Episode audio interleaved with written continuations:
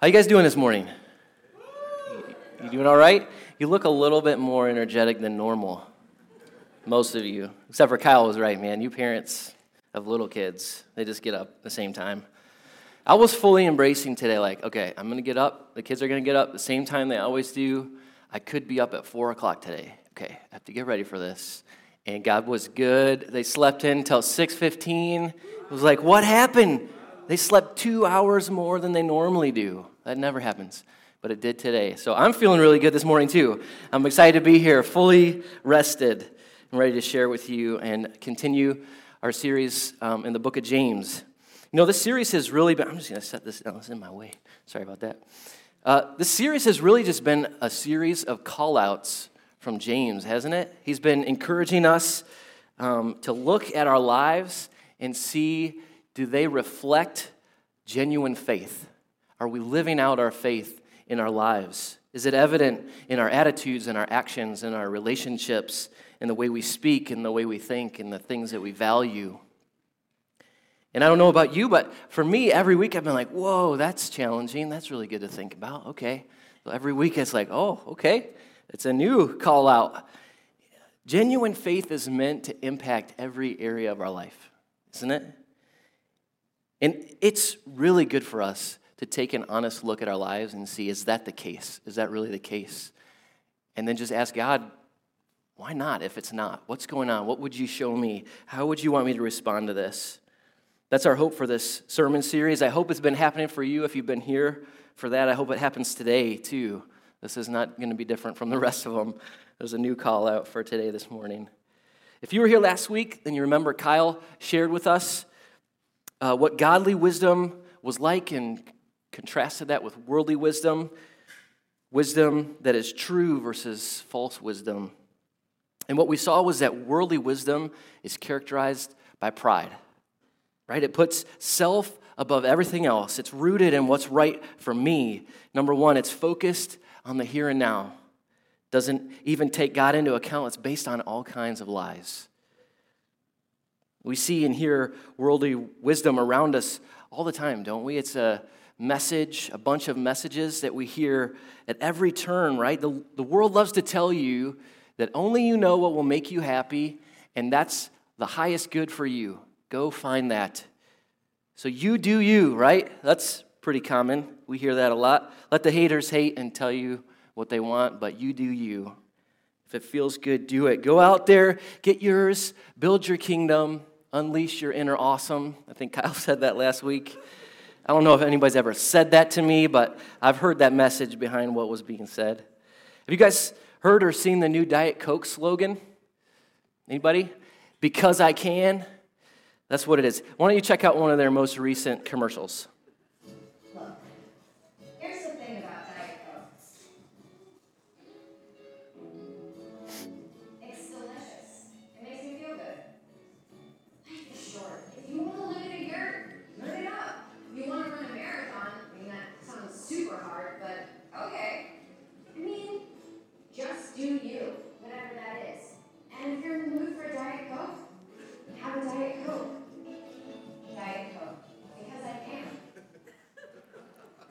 Is that not the message of the world?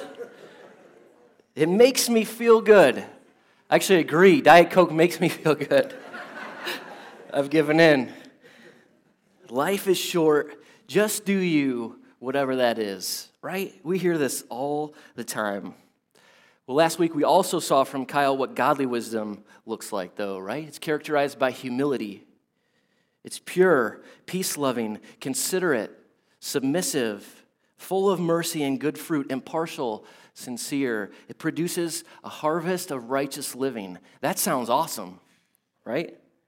But here's the problem, and here's what we're going to focus on today. When James takes an honest look at the church that he's writing to, he, he didn't see this beautiful picture of men and women living according to godly wisdom.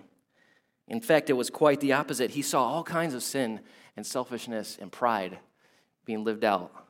And so today, just like every other week, we're going to see him call out one more time, right? And as we look at what he has to say, I think it's going to be a call out for us too. And I think, I hope it's going to be really good. I'm confident that it is. So that's where we're headed this morning, but before we jump in, let's pray.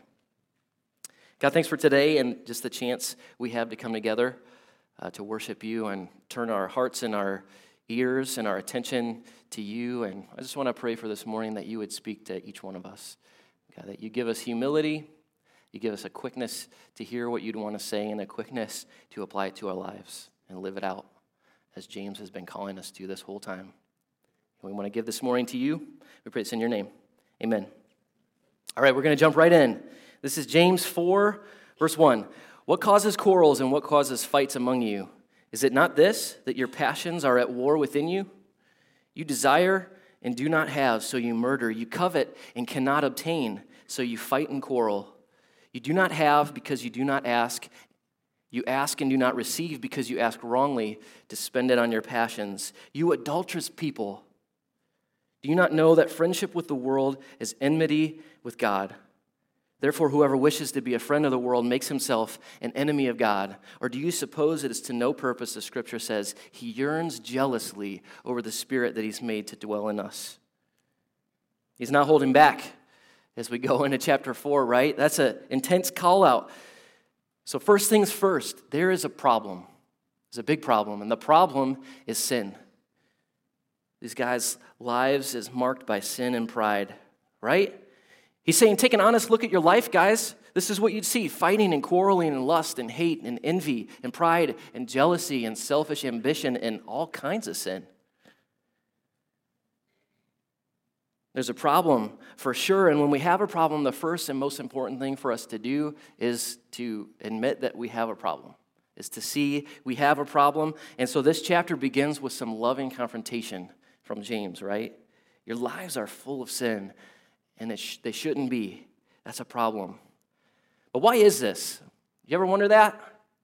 Why, if we know not to sin, and at least on some level we don't want to sin, why do we find ourselves continuing to sin?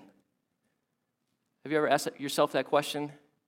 Maybe been in a place in your life where you've asked yourself that question. I think it's a really, really important question for us to answer if we ever want to honestly deal with the sin in our lives. What's causing this? What's going on? And that's exactly the question that James wants to answer in these verses, right? What causes quarrels and what causes fights among you? And before we go on to talk about what that is, I just want to point out that there is a reason for the sin, right? There is a reason. Sin isn't just happening, something is causing it. I mentioned I have kids earlier. Our boys one of them's three and one of them's one and a half, and they're at this phase in their life where they're starting to fight with one another. It's a lovely phase. Sometimes they fight and they kind of are having fun and they enjoy it. Usually it takes a turn at some point, and at least one of them stops enjoying it, be- becomes serious. Um, and so, you know, sometimes I have to intervene. And so a lot of times I found myself asking, why'd you do that? Why'd you hit your brother? And it, it goes like this Luke, why'd you hit Jake? Cuz. Just because? Yeah. No reason at all? No. Really? Yeah. And you know, he's cute. So the first couple times he said that, I laughed. But you know what? I don't believe him at all, right? Nobody would believe him. There's a reason you're hitting your brother. And I know also that for him to learn and grow, he has to realize that. He has to embrace there's a reason this is happening.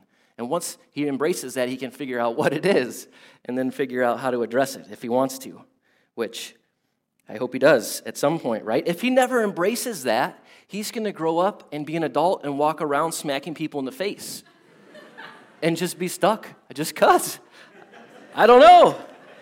I just do it. It's, right now, it's a legitimate fear that I have. Uh, I hope, right? And if I don't help him learn, there's a reason for this. There's something going on. I wouldn't be a very good dad either, would I? Lord willing, someday he's going to embrace there's something going on here. There's something causing this. And he's going to embrace that it's serious enough to try to figure out what it is. I know that's a silly example, and I know you're so much more mature than my one and a half year old. Don't think I think that lowly of you. But even still, I've seen plenty of adults who are stuck in denial, right? Making the same mistakes over and over and over, and it's because they won't take seriously that there's a problem or that it's serious enough to figure out what is causing it. What's going on here? So, what is causing all this sin? Well, maybe it's easier to say, what is it not, right? It's not other people, it's not the devil, it's not God. I don't know if you're like me, I'm really quick to, to blame somebody else and not say the problem is with me. And I think that's what James wants to hit on first, right? It's not other pre- people. You can certainly let other people influence you, they will, but they don't choose sin for you. You do. You know, blaming someone else for our sin is something that's been happening since sin first started, right? Adam and Eve in the garden, they sinned, and then God comes to Adam and says, What happened? Was the first thing he did? This woman you put here with me, she did it. And then she gave some to me, so I did it. So, I mean, it's her fault, or maybe yours. You put her here. He didn't, he didn't actually say that, I guess. I'm adding a little bit, but he said, You put her here. He was so fast to shift the blame, wasn't he, to Eve? So fast. Something else has been going on with my kids. Um, so recently, Jake, my oldest, a three year old, he'll be wanting to do something I won't let him do or whatever, he'll get angry and, and he'll respond by hitting me or kicking me or punching me. Who knows what it's any kind of reaction? It's an adventure in our household right now. Hopefully that won't last very long. But he's been saying something that got my attention. I was like, this must be a mistake. What is going on when that's happening? So I, I stopped him from playing downstairs. You're making me hit you. What? What are you talking about? You're making me hit you because you won't let me play downstairs. I was like, Are you not communicating what you mean properly? What's going on? And at some point I realized, no, he means that. He's saying it's my fault that he's hitting me I was like, nobody says stuff like that, but he does because he doesn't, he doesn't know that's obviously not true. Right? We don't have to be taught how to blame shift. We learn it so early on. Right? No, whoa, whoa, not me. Not me. All right, well, Eve, she must have had a really different response, right? No, not exactly. She, she shifted the blame too. There was, was no other human in existence, so she didn't have anyone else to blame. She blamed the devil, right? The devil made me do it, and he was involved for sure. She passed blame too. And neither of those excuses went very far. God knew it wasn't Eve's fault that Adam sinned, and he knew it wasn't the devil's fault, right? He knew, yeah, I know the devil's going to tempt you. He'll lie to you. He'll prowl around like a lion looking to devour you. But if you sin, it's because you chose to sin. If you're a follower of Jesus, the devil has no control over you, but you can choose to give the devil a foothold in your life. And as long as we're on the blame train, it's not God either. Maybe some of you would think, I would, would never blame God. But I think sometimes we do. We know God is sovereign. We know that God could choose to allow a temptation in our life or not allow a temptation in our life. And sometimes it's easy for us to turn and say, well, it's His fault. He allowed that in my life. If you remember back to our first week in this series, in James 1 13, we said, When tempted, no one should say, God is tempting me, for God cannot be tempted by evil, nor does he tempt anyone. Not only does God not tempt us, in 1 Corinthians 10, Paul says that he's faithful to us in our temptation, that he will not allow us to be tempted beyond what we can bear. And when we're tempted, he's faithful to provide a way out under us. God is not our enemy in our temptations, He's our ally. If we give in, we give in. You guys know that's where I'm going with this. At the end of the day, the problem comes not from outside of us, but from within us. We are the reason for the sin in our lives. Our own selfish desires Let's go back to our passage really quickly. I know we already read this, but in James 1, what causes quarrels, what causes fights among you? Is it not this, that your passions are at war within you? Your passions or pleasures or your sinful desires, they're at war within us. If we jump back to that same passage from James 1 and continue reading after we saw that God doesn't tempt us, says, But each person is tempted when they're dragged away by their own evil desire and enticed. Then, after desire is conceived, it gives birth to sin, and sin, when it's full grown, gives birth to death. We're dragged away by our own evil desire. There's no one else to blame. So, why is that so important for us to embrace, right? I just talked about this for a long time, right? Why is that so important for us? Because as long as we deny that there's a problem of sin with a real cause and that we're the real cause, we cannot and will not do what's necessary to address the problem. We're going to talk about that, what that is in just a minute. But first, before we do, I just wonder what about you? How are you denying or minimizing sin in your life right now? Are you tempted to shift the blame for sin in any area to someone or something else? It's good for us to take a look at our own lives. The reality is that we have selfish, self centered, self focused, self promoting, self gratifying desires in our hearts and that they're at war within us, fighting against our love and our devotion and our faithfulness to God.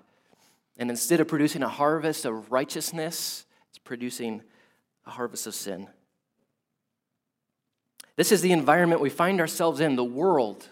Right? When James talks about the world, he's not talking about the physical universe. He's talking about the sort of ungodly system of human life when it's lived in separation from God or in opposition to Him. He's talking about life without God in the picture and apart from Him, life lived according to that worldly wisdom that Kyle talked about last week. The world is the playground for our prideful self will and self focused. It's the playground for worldly people and systems and structures that leave God out of the picture entirely. It's the playground for the devil and the spiritual forces of evil. And so we, here we are, right? We're attacked by the world and messages from the world and by the devil. And they appeal, those appeals, they come and they appeal to the selfish desires that we have, and they're all working together to draw us away from God. And at the end of the day, we have to choose. Who will we love, the world or God? James actually uses some pretty strong language in there, doesn't he? If we go back to verse 4, you adulterous people, do you not know that friendship with the world is enmity with God? Therefore, whoever wishes to be a friend of the world makes himself an enemy of God. Or do you suppose it's to no purpose that the scripture says he yearns jealously over the spirit that he has made to dwell in us? God is a jealous lover. The Bible describes him that way time and time again. Jealous in the sense that he wants our undivided love and devotion, and that he's not willing to share that with anyone or anything else. So, being a friend of the world is like committing spiritual adultery. This is how it goes down, right? We're surrounded by the world. We start to pay attention to the world, and we let some of the worldly thoughts and attitudes catch our attention pique our interest a little, we start entertaining some thoughts. That turns into some innocent flirting, and then one thing leads to another, and before we know it, we've walked right down a path into the arms of another lover. This is the language James is using here. The world is a slippery slope for our hearts. I think it's especially hard for a lot of us here this morning, young, bright, educated, capable men and women who have our futures in front of us and the whole world to go after and get, promising us joy and excitement and fulfillment if we would just turn away from our first love and pursue with undivided devotion. If we listen to that voice for long enough before we know it, we're far from God and committed to another lover. James goes even further. Being a friend of the world is the same as making ourselves God's enemy. Make no mistake, we cannot be a friend of the world and a friend of God at the same time. We're either a lover or an enemy. We have to choose. And as we walk through our lives, we do choose by the way we live. Jesus speaking about the world and the allure of the world in Matthew 6. Verse 19, he says, Do not store up for yourself treasures on earth where moths and vermin destroy and where thieves break in and steal. But store up for yourselves treasures in heaven where moths and vermin do not destroy and where thieves do not break in and steal. For where your treasure is, there your heart will be also. The eye is the lamp of the body. If your eyes are healthy, your whole body will be full of light. But if your eyes are unhealthy, your whole body will be full of darkness. If then the light within you is darkness, how great is that darkness? No one can serve two masters. Either you will hate the one and love the other, or you'll be devoted to the one and despise the other. You cannot serve both God and money. The word there translated money is mammon, really means possessions, anything we could go get in the world. Jesus is pretty challenging in the same light, isn't he? Where your treasure is, there your heart will be also. So, where is your treasure? What do you treasure in your life right now? That next promotion, that vacation, that spouse, that next house, success, influence, looking really righteous or spiritual, praise of people, comfort, leisure, pleasure. If something jumps out to you, what does that communicate to you about your heart toward God? Jesus said, No one can serve two masters. What other masters are we serving? What controls how we spend our time or money? What consumes our thoughts? Either we'll hate the one and love the other, or be devoted to the one, or despise the other. We can't take two lovers and be faithful to either one. Where's your love and devotion? Guys, I, I think if we're honest, we're all find, if we look into our lives, that in some way the world is appealing to us, right? We're flirting with the world in one way or another. So, yes, there's definitely a problem, and the problem is that there's sin in our lives, but the real problem is that reveals that our hearts are divided. So, what do we do about this? Let's keep reading. Verse 6 But he gives more grace. Therefore, it says, God opposes the proud, but he gives grace to the humble. Submit yourselves, therefore, to God. Resist the devil, and he will flee from you. Draw near to God, and he will draw near to you. Cleanse your hands, you sinners, and purify your hearts, you double minded. Be wretched and mourn and weep. Let your laughter be turned to mourning and your joy to gloom. Humble yourselves before the Lord, and he will exalt you. There's a lot of things James says in that, but really, our choices when we're confronted with our own sin and our divided heart, it really boils down to two, two ways to respond humility or pride. Pride will ignore sin, pride will minimize sin, pride will deny that sin is a real problem. Pride will blame others. It sets itself up in opposition to God. Pride will not submit. Pride will not accept responsibility. Pride will hide. Pride leaves us vulnerable to the world and vulnerable to the devil. Pride will not turn to God for help. Pride seeks to avoid pain now, but in the end, it leads to even greater pain. The Bible has a lot to say about pride. When pride comes, then comes disgrace, but with the humble is wisdom. Pride goes before destruction and a haughty spirit before a fall. It's better to be of a lowly spirit with the poor than to divide the spoil with the proud. Before destruction, a man's heart is haughty, but humility comes before honor. Make no mistake, sinning is not good, but responding to that sin with pride is to double down on it. It's even worse. On the other hand, humility acknowledges the full weight of sin. Humility agrees with God that sin is a serious problem that needs to be addressed. Humility doesn't hide. Humility accepts responsibility. Humility turns to God for help and receives grace. Humility accepts sorrow now, but in the end, it leads to joy. James is giving us a picture of what it looks like to respond to our sin with humility, with repentance. Repentance means to turn, it means to submit to God. It means drawing near to God by confessing our sins and grieving our sins with a godly sorrow. Godly sorrow isn't feeling sorry for our sin, it's being sorry for our sin against God and letting that provoke change in us.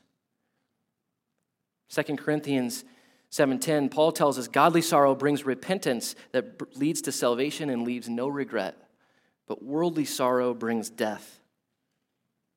That's the kind of sorrow that humility will bring repentance that leaves no regret.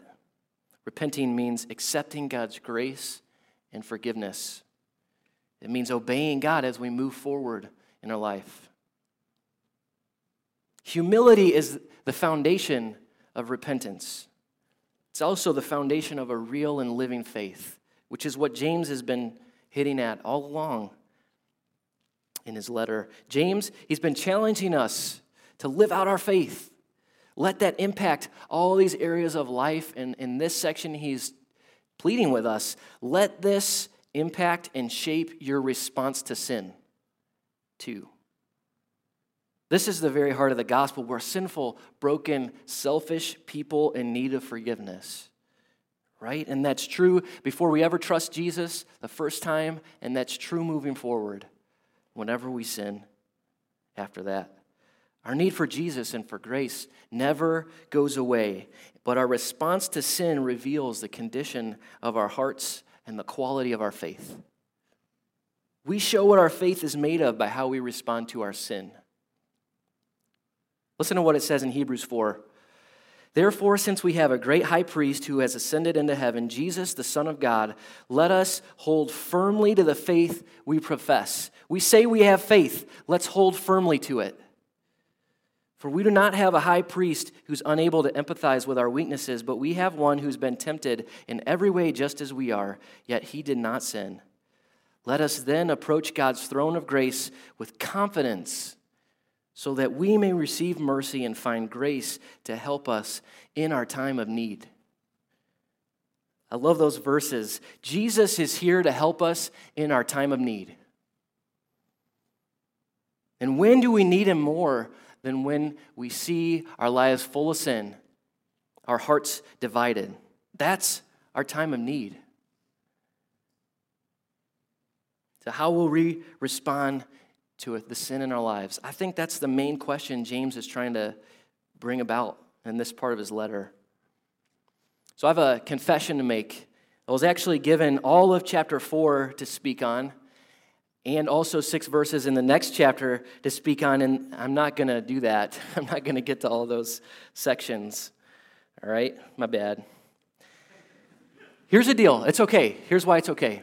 Because in those sections, James describes what it looks like for our relationship to other people and our attitude towards our achievements, our accomplishments, and our attitude towards our, our possessions and the things that we have.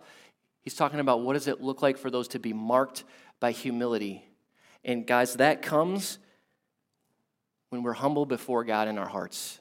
That's the natural outflow into all those areas. So we didn't get into it. I'd encourage you to read those and look at them yourself if you get a chance. All right, before we wrap it up this morning, I just want to ask us to take a couple minutes and just honestly look at our lives. Can we do that? I have a, just a couple questions for us to think about. The first is this How are you flir- flirting with the world?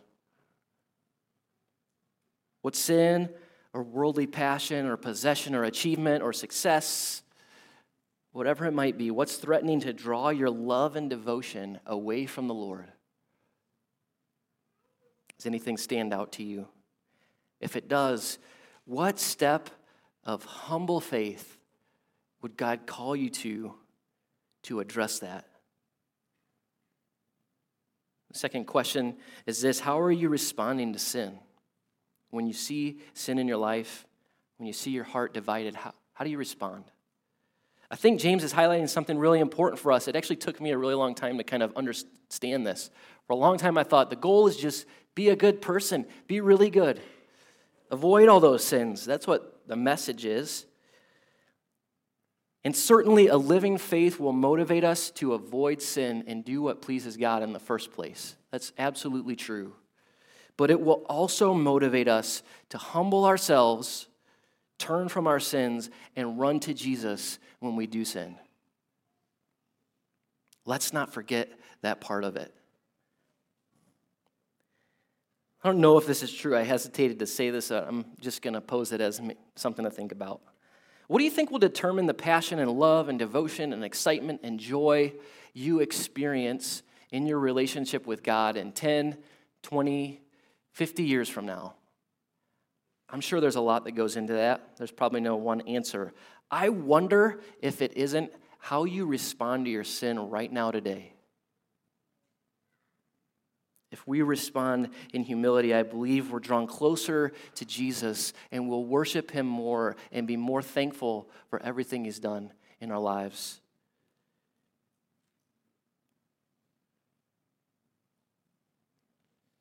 Each week of this series, we've asked everyone to stand and, and read James 1 22 through 25 as sort of a, a prayer that we would be putting into action our faith. And I want to end the talk this morning here by having us all stand and read this together. So if you join me, please stand and read this together as a prayer for us. James 1 22 through 25. But be doers of the word and not hearers only, deceiving yourselves. For if anyone is a hearer of the word and not a doer, he is like a man who looks intently at his natural face in a mirror. For he looks at himself and goes away and at once forgets what he was like. But the one who looks into the perfect law, the law of liberty, and perseveres, being no hearer who forgets, but a doer who acts, he will be blessed in his doing. Let's stand and pray.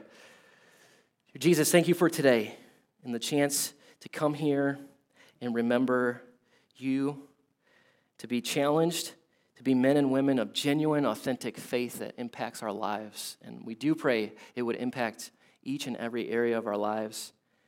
And especially this morning, we pray it impact how we respond to sin and how we respond when we see our heart divided and, and pulled away from you by the world. I pray you'd help us not be deceived by the world, that we'd see the world as another lover wooing us away from you God, I pray you'd give us more grace so that we can respond in humility and in faith in you, that we could turn from our sin, run to you, trust you. I pray that when people see us, they would not see a bunch of men and women who have it all together and are perfect and don't ever sin, but they'd see men and women who, when they do sin, run hard after you and respond in humility because we know that you are faithful. We thank you for all of that, and we pray this in your name. Amen.